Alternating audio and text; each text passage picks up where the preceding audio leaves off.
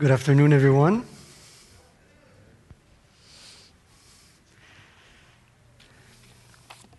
So please take out your Bibles. If you don't have any Bible, you can go in the back. Someone will provide you with one.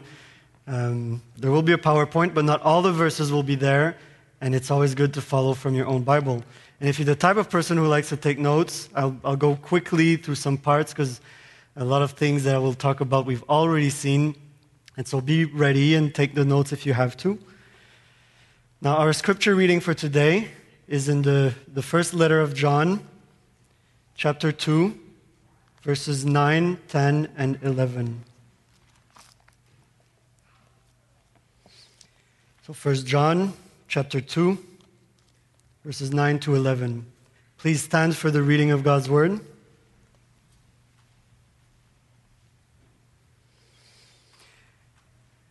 Whoever says he is in the light and hates his brother is still in darkness. Whoever loves his brother abides in the light, and in him there's no cause for stumbling. But whoever hates his brother is in the darkness and walks in the darkness and does not know where he is going because the darkness has blinded his eyes. Oh God, please bless the reading of your word. Amen. So, have you noticed the word love wasn't there? Every time, you know, you go to a modern church and the word love is in, is in the, the context, what happens? They disregard the context completely. They focus on the word love. And then they go all over the Bible and find all these random love passages. And they kind of make up their own idea of what love is. Uh, is, is it something we can do today? Use this text as one of those random love passage? No, uh, those don't exist. And so, as we would for any other text, uh, we have to look at the context and let John tell us what he means by love, but also why is he talking about love? It fits in a narrative. There's an argument there that he wants us to understand. And so this is something we should do all the time, and uh, our uh, elders have been doing it, but today I'm making a point.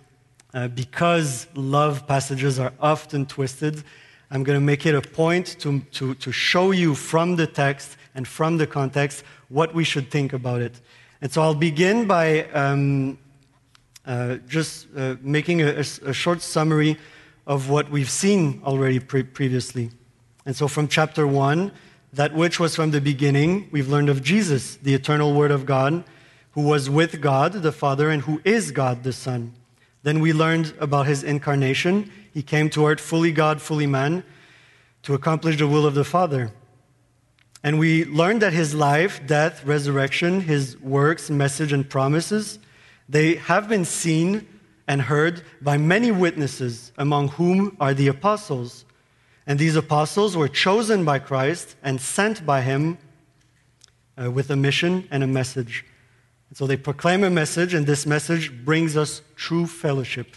And that fellowship, what is it? It's a mystical union with the, you know, with the church, the Son, and the Father. And this is the message God is light, in him is no darkness at all. Now we have to understand that this is the beginning of the message. The whole book is about the message, and John speaks in a circular manner, and he uh, uses the same language and same patterns to clarify and to add to what we've already seen so that we really get the full message. And so God is light, in him no, no darkness at all. Um, I'm just going to start my timer. I forgot. I don't want to speak for uh, an hour and 15 minutes like, uh, like Andrew.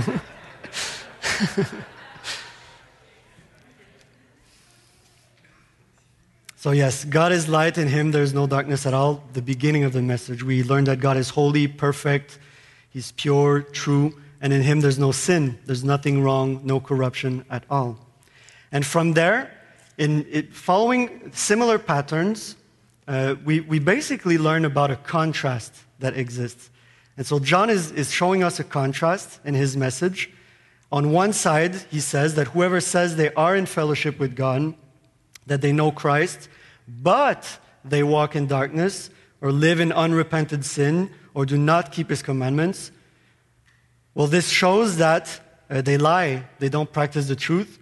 They make God a liar, and the word of God is not in them.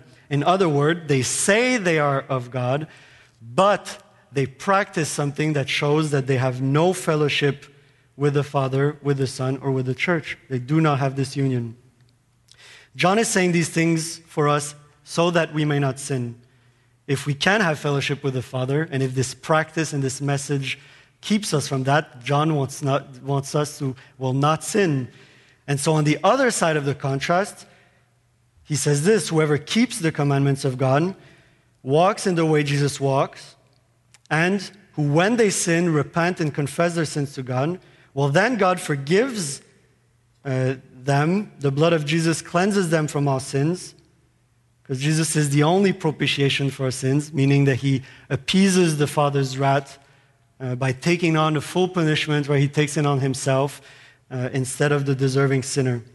And because of this, unlike those in darkness, we can say that these ones, they have fellowship with the Father, with the Son, and with the church.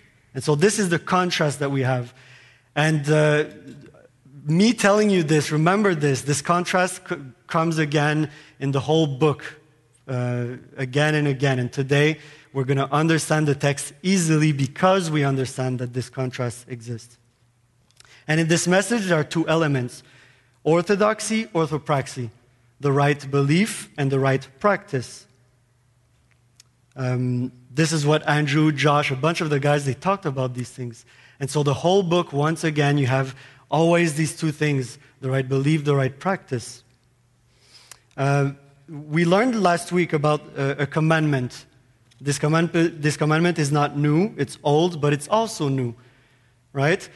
If we want to have a clear picture of what this commandment is, you can go in 1 John 3, just a bit later, verse 23. 1 John 3 23. And this is his commandment that we believe in the name of his Son, Jesus Christ, and love one another, just as he commanded us. And so, belief, the right belief, and the right practice, that we believe in Christ and that we love one another. And so today, um, when we look at our text, uh, we see that we focus on orthopraxy, we don't really talk about the right belief, but we talk about the right practice. And so, this commandment that Andrew talked about, it's defined here as brotherly love. And to break that commandment would be brotherly hate. Before we start, it's good to understand. I know Andrew talked about the same thing, but I want us to be on the same page. Uh, when we read brother here, uh, we mean the church. And so today I'll speak of brotherly love, the brotherhood of the faith, and we have to love brothers. But it's an inclusive term that, that uh, really we should understand. Ladies and men, we're both brothers, right? We're all circumcised from the heart. We're all in the brotherhood of the faith. And so, brotherly love, when I say this, you have to understand and make the translation in your, in your, in your head. Uh, what I'm actually saying is the love of the members of the church. And so I think we can start from uh, at the beginning, verse 9. Whoever says he is in the light but hates his brother is still in darkness. And so already what we see is that we have a situation here where someone says he's from the light, but he practices hate. Therefore, it shows that he's actually in darkness. And so the same uh, pattern that we have in previous chapters, it's there. Someone says something, but his works prove something else. And so he says he is in the light, but hates his brother, therefore he's still in darkness. Well, what does it mean to say that we are in the light? Well, if we go back in the context at the beginning, right, verse 5 from chapter 1, this is the message we have heard from him and proclaimed to you that God is light and in him is no darkness at all. And so to say, I am in the light means I'm with God. I know him, I have fellowship with him, um, you could say, uh, you know, practically, someone would say, I'm a Christian. I know God. Yeah, I, I go to church. I read the Bible. I love, uh, you know, God, and, and I, I really live my life for Him. So someone says these things, but his hate towards the brother proves that he is still in darkness. So, darkness, what is this? Well, again, the same verse God is light, and in Him is no darkness at all. And so if I say, you are in the darkness and there's no darkness in God, what I'm saying is you're away from the presence of God. You don't have fellowship with God, right? And so this is a, a, a metaphorical language here. The a metaphor is used about light and darkness, but it means something, you know, in, in John's context. And so when we continue in verse 10 and 11, this is picked up again. Whoever loves his brother abides in the light, and in him there is no cause for stumbling. And then in verse 11, but whoever hates his brother is in the darkness and walks in the darkness and does not know where he is going because the darkness has blinded his, his eyes. So when John says something like, uh, well, he abides in the light and in him there's no cause for stumbling, well, that's contrasted with the one who is in darkness and who uh, cannot see where he's going. And so this is a metaphor. You, you say, well, darkness, you don't see where you're going, you bump into stuff, you trip, you fall, you hurt yourself, you hurt others. Well, that's the same as not knowing God. And uh, for the guy who's in, in, in the light and in him there's no cause for stumbling, is the opposite. He sees where he's going, he's not going to hurt himself, he can walk around the dangerous things, he's safe. And so the person who is in the light, who is in God, you say, yeah, there's safety there. He's not in danger.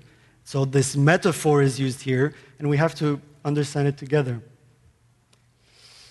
And so, if he says he is from God, he's a Christian, but his hate toward the brother shows that he's not from God. Well, what is hate? Um, the, John will, will show us what hate is throughout, throughout the book, but I think a good place, uh, you know, uh, to, to see that, uh, we find it in 1 John 3 15.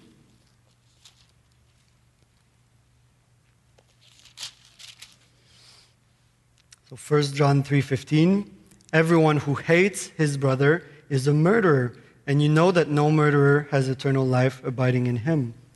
And so, not, not only do we learn in our portion of the text that hate means you're uh, far from God, that you're not His, but it makes you a murderer and it keeps you from having eternal life. That means eternal death. And so, we better define hate because I don't want to do this. I don't want to hate. So, where do we start? Well, we can start in the same uh, context, verses 10 and 11. Whoever loves his brother abides in the light. Whoever hates his brother is in darkness. They're contrasted to each other. Uh, love is a work of the light, and hate is a work of darkness. They're opposites. So, this is very important to understand. There's no in between in John's mind. It's either you love, either you hate, and they don't overlap with each other. It's a contrast, they're opposites. And so then we can start there. Well, then, what is love? I want to love if it makes me be with God and gives me eternal life and all of these things. Well, 1 John 3:16, that's the uh, right after he talks about hate, he defines love. By this we know love, that he laid down his life for us, and we ought to lay down our lives for the brothers. But if anyone has the world's goods and sees his brother in need, yet closes his heart against him, how does God's love abide in him? And so, how is it defined for us? Well, uh, when, when he says that he laid down his life for us, that's Christ, that's Jesus. Jesus defines love for us, right? And we're asked to walk in the way he walked. That's what we've seen in the previous chapters already. And so, Jesus is love, and the opposite of Jesus is hate. Uh, if we go to, um, to learn more about Jesus, still in context, we don't have to go too far. If we go to 1 John chapter 3, verse 4, so 1 John chapter 3, verse 4, everyone who makes a practice of sinning also practices lawlessness. Sin is lawlessness. And you know that he, that Jesus, appeared in order to take away sins, and in him there is no sin. And so Jesus defines love, and Jesus had no sin. And sin is the breaking of the law, so Jesus kept the law perfectly. So, can we say that in the law we find a guide for us to, to help us understand what love is? Of course, uh, Joe did this a few weeks ago, right? He, he talked about love and the commandments, and he read the Ten Commandments. Um, and then I think Andrew mentioned this in Matthew 22, uh, verses 34 and 40 uh, uh, to 40. You don't have to go there. But when the Pharisees asked Jesus, uh, which, which, is the greatest commandment, he says, Well, you love God and you love your neighbor. Why? Because on these two commandments, the whole law depends, right? And uh, Paul says the same thing in, in Romans 13 um, when he says that, uh, that love fulfills the law, or that the law is fulfilled in love. But that's the point. The law shows you what it is to love. And there's more to it. Because if uh, we know that Jesus also in Matthew 5 21, 27 um, tells us, well, the law tells you you shouldn't murder, but if you're angry at your brother, you're a murderer. You broke the law. And it tells you that you shouldn't be an adulterer, but if, if you have lust in your heart, here you go. You, you've broken the law. And so the Mosaic administration of the law is one thing for their covenant, but we have to understand that the perfect law of God is even more than this. Jesus didn't break the law, he fulfilled it completely, and he was perfect even in his uh, mind and his heart in any way, right? Every way he was perfect completely. And so, this is what we have to understand perfect love, uh, it's equal to the perfect law of God. Who God is, right? God is love. Well, that's where we're going to find what love is. Now, there's something I want to uh, clarify before we move uh, further, because there's something that is misunderstood by many people, uh, and it can be a bit dangerous for us. Uh, if we go back to our text, and it says uh, in verse 10, whoever loves his brother abides in the light. And we know that the law and, and love, they're very connected together. Are we saying here that by your works of love, by the works of the law, you're saved? You can now enter the light? No, you can't say this. The Bible makes it very, very clear that you can't say this. First of all, this is not the way you should read it.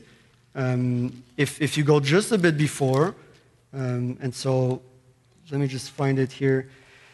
It's in 1 John chapter 1, uh, no, 1 John chapter 2, um, verse 3. So 1 John chapter 2, verse 3.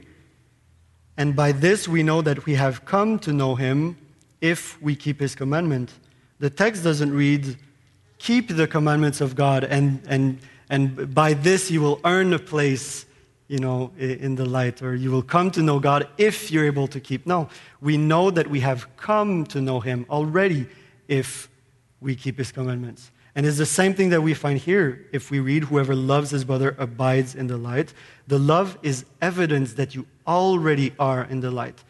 It's not the way to enter the light. It's evidence that you already are into the light. That's very important because the whole Bible is so clear about this, about the way uh, to salvation. And just quickly, Romans uh, 3:20 makes it clear: no one is justified by works of the law. And Galatians 2:16 says the same thing: no one is justified by the works of the law, but only through faith in Jesus Christ. Ephesians 2 verses 8 uh, to 10 makes it clear. We are saved by grace through faith, not by works, but for works. And even Philippians 2, verses uh, 12 and 13, the text, uh, Paul is saying, you know, work out your salvation in fear and trembling. He doesn't say work for your salvation. No, work out your salvation because God is working in you. And so the salvation that He worked in you, you now put it out. And so the, the, the, the fruit, you know, uh, that comes from salvation, which is love, and it's described in even greater terms elsewhere in the scripture, that's what it is. It's, it's a fruit. It's proof, that, it's proof that you're already saved and not a way to salvation.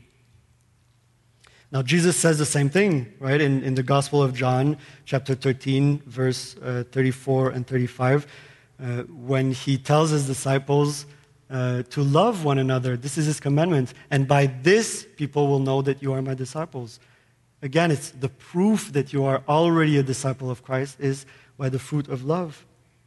And John 15, I think Andrew read it, a bunch of other guys already mentioned it because in there you have an illustration about the vine, right? We learn in there that a branch on the ground can't produce fruits, but a branch that's connected to the vine will produce fruit. And so the vine gives the ability to, to, to, the, to the branch to produce this fruit, and that fruit is proof that the branch is connected. Right? The branch is Christ. If you're not connected to, the Christ, to Christ, you're a branch on the floor and you can't produce any of these fruits yourself. You're unable to love. Literally, you can't do it because of your sinful nature. But if you are connected to Christ, He will give you the ability to love. And that will be proof that, um, that you are of Christ. And so note it down, by the way, John 15. Go read the whole thing. You'll see how connected to 1 John it is. Because even he, Jesus even mentions love as the commandment and all of these things. Uh, it, it's, it's made very clear. But it has to be made clear for us. Because so many churches, they, in one way or another, will try to put a bit of law and a, put of, a, bit of works into people's salvation. But the Bible is against this. We trust in Christ completely. And so if, you know, there's anyone here who is not a Christian, or if you read this and you say, well, man, I'm, I'm pretty hateful, but, you know, I look at the text and it says if I hate uh, my brothers, the church, I'm, um, I'm in darkness. Uh, well, this is the gospel for you. God is light. You have to admit that if you are in darkness, you are not uh, in fellowship with God. And so repent from your works of darkness, confess these sins to God, and the blood of Christ will wash you from your sins. Right? He is the propitiation for our sins. And this is the gospel. And from there, we have the promise of the Holy Spirit, who works in us and makes us able to live like Christ lived. That's the gospel. And so now that this is clear, and it really has to be clear for us, um, there is a question that we need to ask ourselves. Because the text says this, right? Uh, whoever says he is in the light but hates his brother is still in darkness. And so, why the brother? Why the church? If we're looking for a sign, right, to know, well, who is a Christian and who's not a Christian, obviously we can't know by looking at uh, the person. Nothing is written on our foreheads. Christians, they don't come in a different color. And so God here is giving us a sign to know these things. And it's not just general love, it's brotherly love, the love for the, for the members of the church. And so, why this and not the love of just neighbors in general? And the second question we might ask is well, does it mean that uh, we don't have to love the world anymore? I mean, the law back then it says, love your neighbor as yourself. But see, Jesus here says, no, you don't have to love them. Yeah, you can hate them. You, just the church, that's fine. Is that what, what he's saying? Well, obviously, no. Um, uh, but where do we find that in Scripture? Well, a good place to go would be Matthew 5, if you want to turn there. So, the Gospel of Matthew, chapter 5, verses 43 to 48.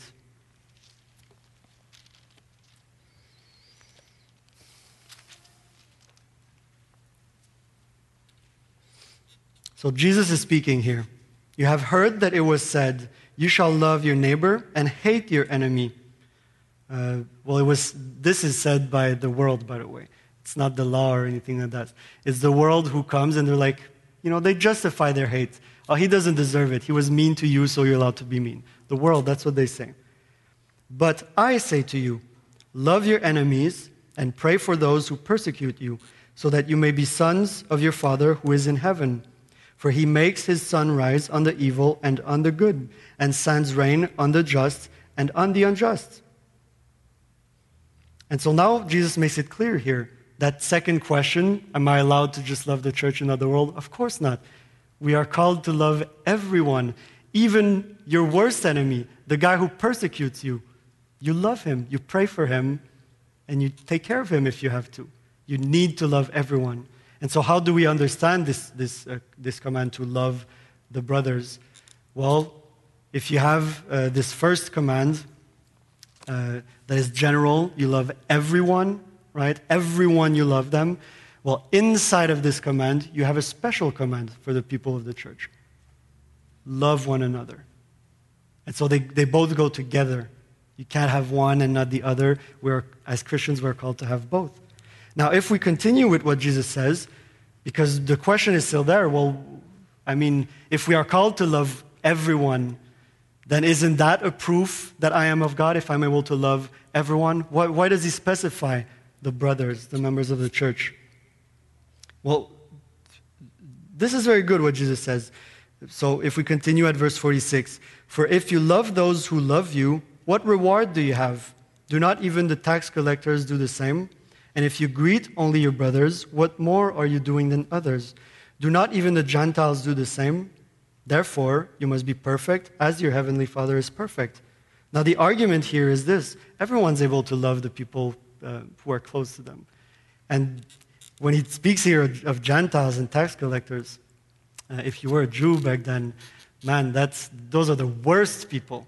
So Jesus is saying the worst people you can think about, uh, they love the people that love them. They're able to find a group of people and love them. And so this is where the, the, the logic begins. The world is able to love the world, but the world is not able to love the church. Jesus makes it clear when he tells his disciples, they don't hate you, they hate me. And so when they hate you, it's because they hate me. So the world hates God. Because of this, they hate Christ. And because of this, they hate the church. And so, what proof is this for us if you find someone who's able to love the world? Well, it could be one of two things. Either he's a very good Christian, he loves everyone, or he's worldly because he loves the world. That's natural.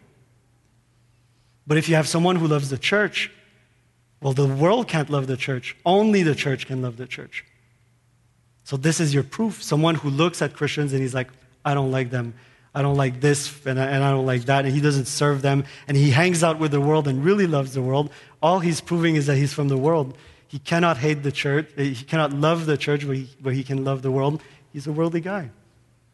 Now, if we want to continue um, this argument, you can go back in, in 1 John, chapter 4, verses 19 to 21. So 1 John, chapter 4, 19 to 21. So we love because he first loved us. If anyone says, I love God and hates his brother, he is a liar. For he who does not love his brother whom he has seen cannot love God whom he has not seen. And this commandment we have from him whoever loves God must also love his brother. Now we have something very interesting here.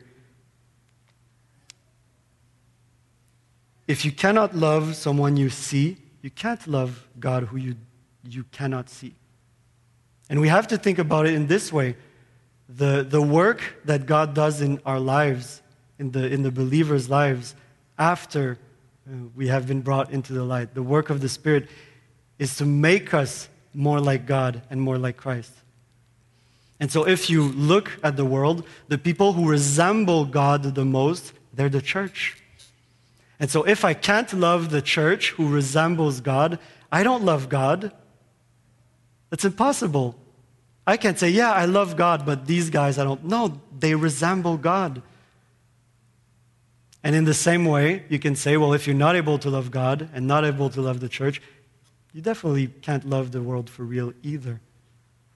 Because we do uh, have the Spirit in us that makes us able to do these things. And so, why only the brothers?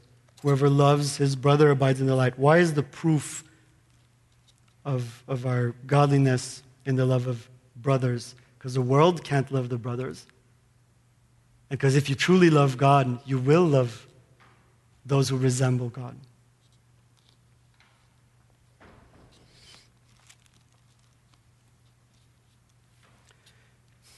Now, um, if, I were, if I were to paraphrase we basically understand the meaning of the text now with everything we've seen. If I were to paraphrase this, whoever says he's a Christian, uh, but he doesn't uh, keep the law uh, in, in, in, in his love for, for, for other Christians, he's not a Christian. That's it. That's simple. But why should we know all these things? Why is it important? Um, can't we just hang out we're all Christians. He says he's a Christian. Yeah, he's a Christian. And he, yeah, we're all Christians. Can we just accept this and not try to find, you know, who's a Christian and who's not? Why would we know? Why is it important? Well, it's very important. If we look at the, at the whole context, the whole book, um, for example, if you want to go to 1 John chapter 2, verse, verses 18 and 19, John's argument doesn't stop there. For the remainder of the book, he's going to warn us against false teachers. And so 1 John chapter 2 verse 18, children, it is the last hour.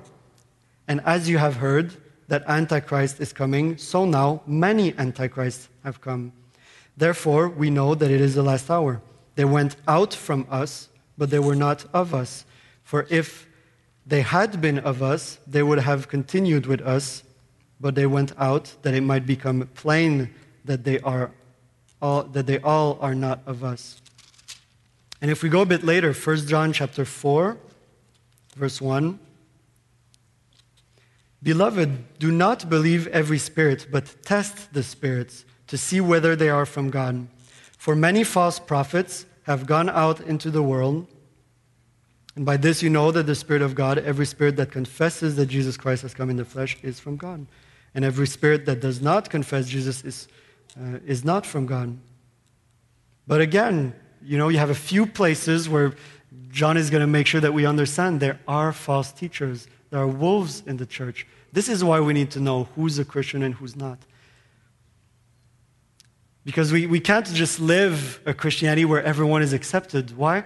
Because someone who doesn't have the right message and the right practice, they don't lead us to God, they lead us away from God. It's important for us to, to, to protect each other from these false teachers. And that's where it begins. If you see someone who doesn't love the church, he's a false teacher. You don't listen to him. He's been sent in the assembly from Satan as a deceiver to deceive people and take them away from God. And so, this danger, you know, as, as John says, is in the church. They were, they were, you know, in the assembly, but they were not from us. We can say that it's loving for us to protect each other so that none of us go to hell, right? And so that's where it begins. That's, where, that, that's why we need to know these things. Um, please turn to 1 John chapter 3, verse uh, 15. So 1 John chapter 3, verse 15 to 18.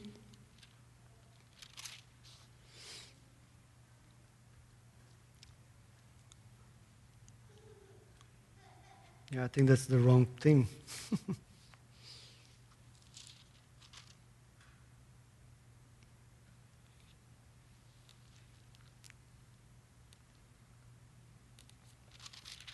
yeah, I just wrote the same thing I did uh, before. It's, it's not the right one.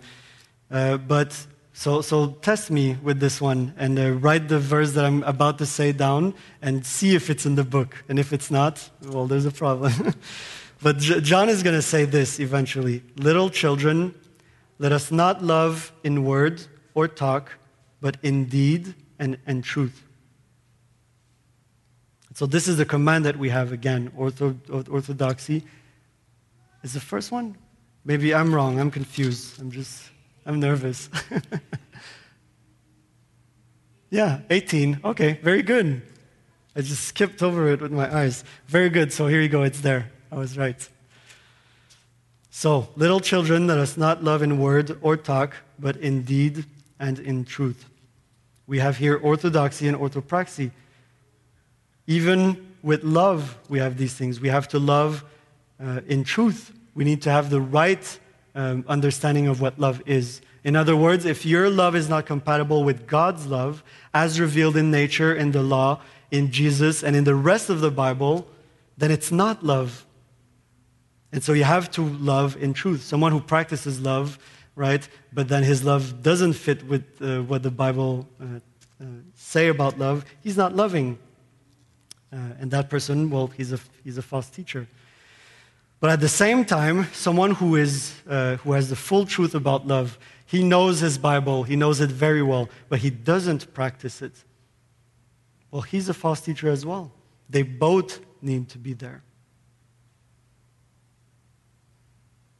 And obviously, when we say that they don't practice love, we have to understand this. Um, you know, and this was made evident, evident before.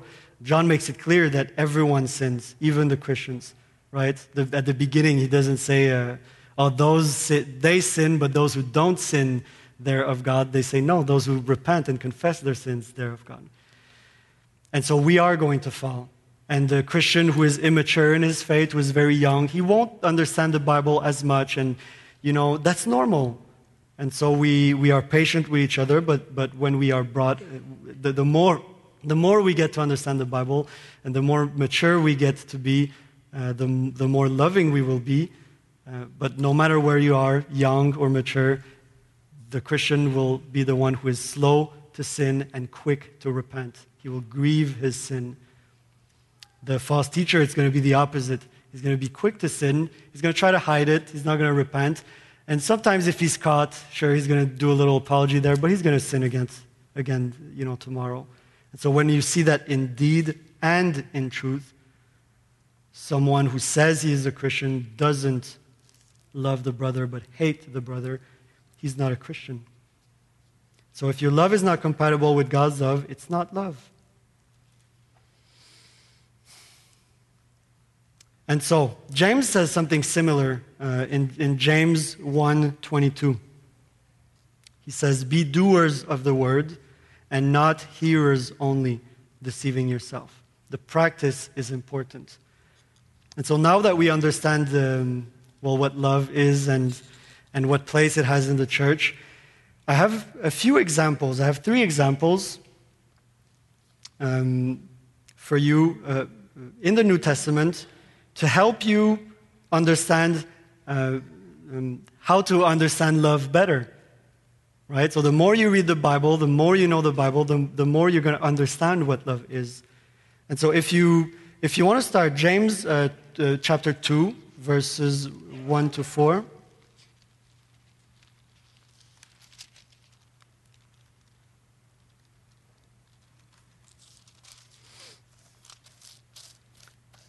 And so these examples, again, I, I show them to you, and we're not going to see the whole chapter, you know, word for word and everything, but it's more to, to, to teach you in a way um, to, to read the Bible and try to understand, you know, try to see love out of these texts, even if it's not, uh, if it doesn't mention love necessarily. So in James 2, verses uh, 1 to 4, um, James has this to say My brothers, show no partiality as you hold the faith in our Lord Jesus Christ, the Lord of glory. For if a man wearing a gold ring and fine clothing comes into your assembly, and a poor man in shabby clothing also comes in, and if you pay attention to the one who wears that fine clothing and say, You sit here in a good place, well, you say to the poor man, You stand over there, or sit down at my feet, have you, have you not then made distinctions among yourselves and become judges with evil thought? And so this is an example here. It doesn't really talk about love, but we get to understand at Christian, this talks about love. If we treat brothers with partiality, uh, we, we are unloving to them. There's a connection we should make in our minds. James is teaching us about unloving stuff. But by the way, here it says that you shouldn't uh, make this distinction in, in, favor of the rich uh, and against the poor. But some progressive churches they do the opposite. They switch it around. They say to be rich, it's, it's evil. But to be poor, ah, oh, that's, that's, that's what Christ wants for us. And if, so if the rich comes in the assembly, they tell him, sit on the floor. And if the poor comes in, oh, take this beautiful place. they they did the same thing here. The law of Moses makes it clear. God shows no partiality. And in judging, we cannot show partiality in favor of the poor or of the rich. And so, to really understand this, well, we, we get to understand that, well, God shows no partiality. In the church, we cannot do it either. No matter which way you go, if you try to do the opposite, it doesn't work. That's unloving. Uh, turn, a few pages. James chapter 4, verses 11 and 12. James 4, 11 and 12. So do not speak evil against one another, brothers. The one who speaks against the brother or judges his brother speaks evil against the law and judges the law. But if you judge the law, you are not a doer of the law, but a judge. There is only one lawgiver and judge, he who is able to save and to destroy. But who are you to judge your neighbor? And so that's an example of love. If you speak in people's backs, if you lie about them, if you, uh, if you insult them, right? If you're just mean and you speak evil against these brothers, it might even be true. Uh, there's that cliche, right, where the, the man meet together and they say, Oh, we're not talking against a brother, it's just theological conversation. And then they go on to insult and just be really mean to a brother.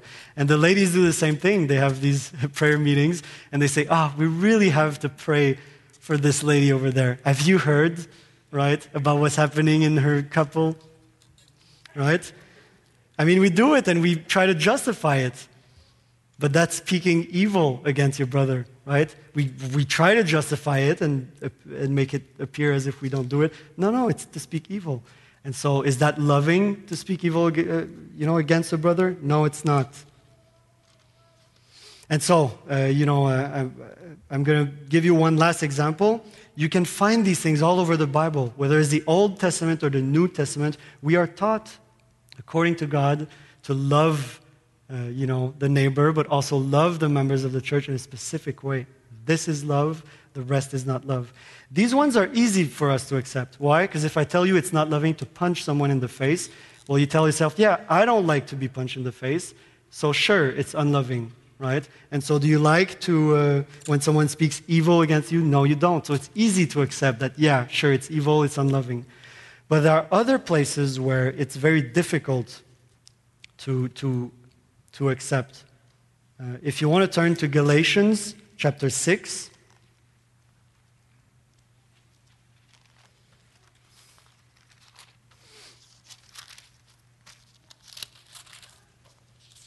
So, Galatians 6, verse 1 and 2. Paul says, Brothers, if anyone is caught in any transgression, you who are spiritual should restore him in a spirit of gentleness. Keep watch on yourself, lest you too be tempted. Bear one another's burden, and so fulfill the law of Christ. And so here you have a situation where someone sins, he's caught in it, and the loving thing to do is to tell him about it. Now, that's not something that we usually love. Someone who comes to you and says, You've sinned, the Bible makes it clear you sin, you need to repent. We don't like that. And many mainstream churches will say, no, you, sh- you, you can't judge people like this. You can't talk about people's sins. Just accept people. And we don't talk about it and we just keep going and we love each other. But the Bible makes it clear the loving thing to do is to restore each other in gentleness. And if that couldn't be clear enough, verse 2 says, and so fulfill the law of Christ. What's the law of Christ? It's love. It's to love God, it's also to love your neighbor. But the, the verse makes it clear that it's loving for you to go to a brother and say, You've sinned, and try to restore him in gentleness. This is hard for us to accept. It doesn't feel right, it doesn't feel loving, but God says it is loving. But it goes further. If you turn to 1 Corinthians chapter 5,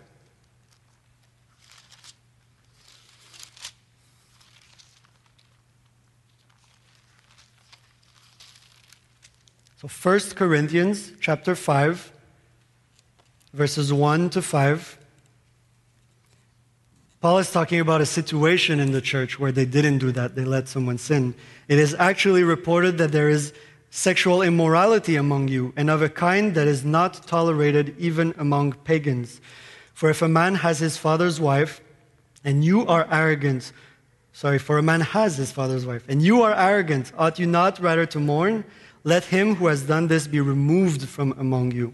For though absent in body, I am present in spirit, and as if present, I have already pronounced judgment on the one who did such a thing. When you are assembled in the name of the Lord Jesus, and my spirit is present with the power of our Lord Jesus, you are to deliver this man to Satan for the destruction of the flesh, so that his spirit may be saved in the day of the Lord. That doesn't feel right for us what someone lives in unrepentant sin, we have to remove him from the church. And Paul describes, describes this as, you know, uh, how does he say that? Deliver this man to Satan. That sounds harsh. It doesn't sound loving.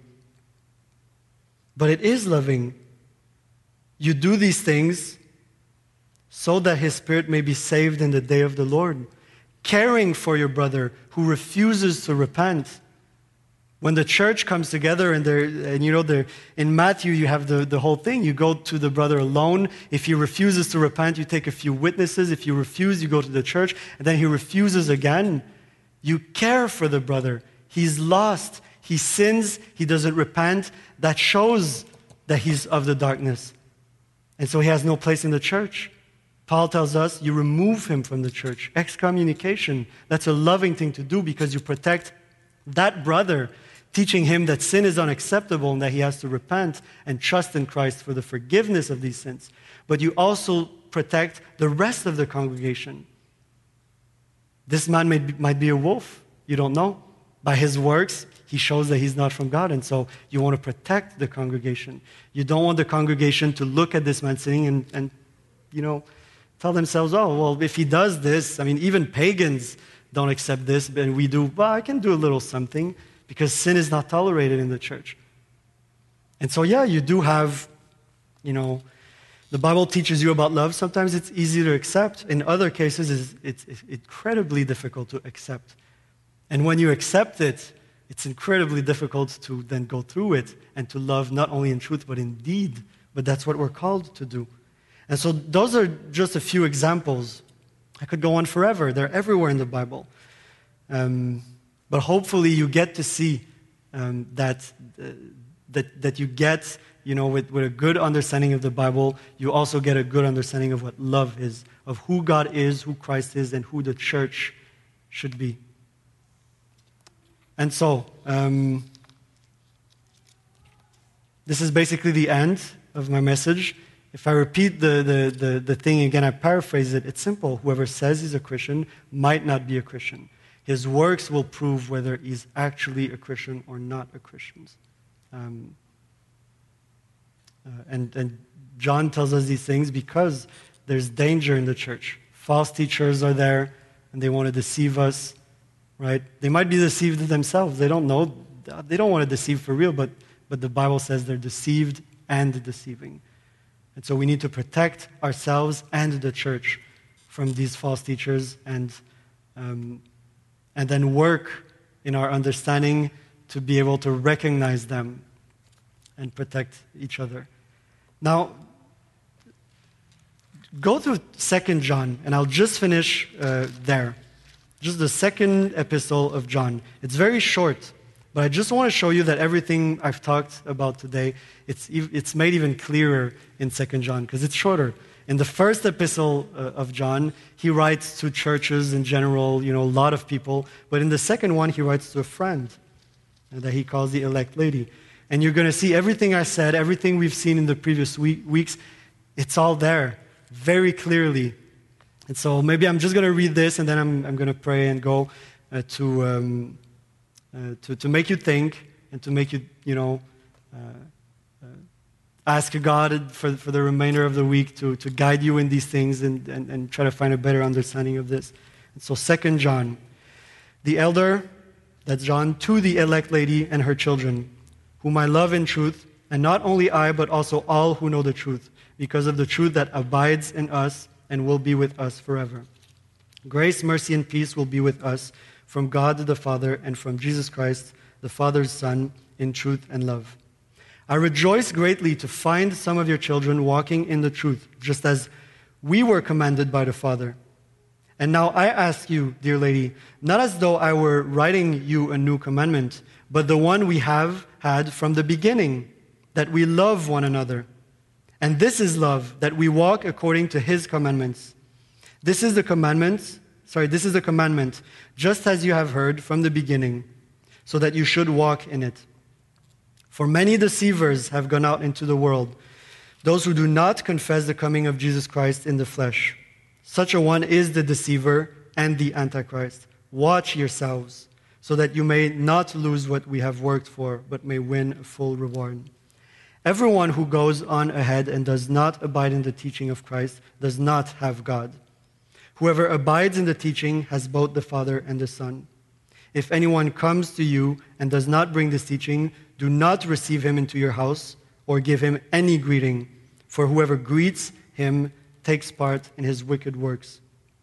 For though I have much to write to you, I would rather not use paper and ink. Instead, I, I hope to come to you and talk face to face, so that our joy may be complete. The children of your elect sister greet you. The same language, same theme, same patterns to say the same thing, right?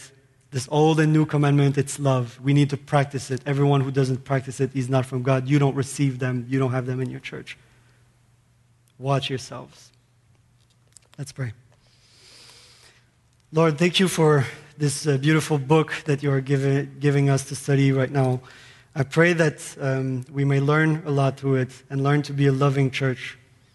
Uh, give us more understanding of you and of your law that we may understand what love truly is, and give us the strength to abandon our own ideas of what love is and uh, instead follow your ideas. Protect this church. May we be able to, to practice these things that we have learned and to do it full of joy um, and, and all of this to your glory. Amen.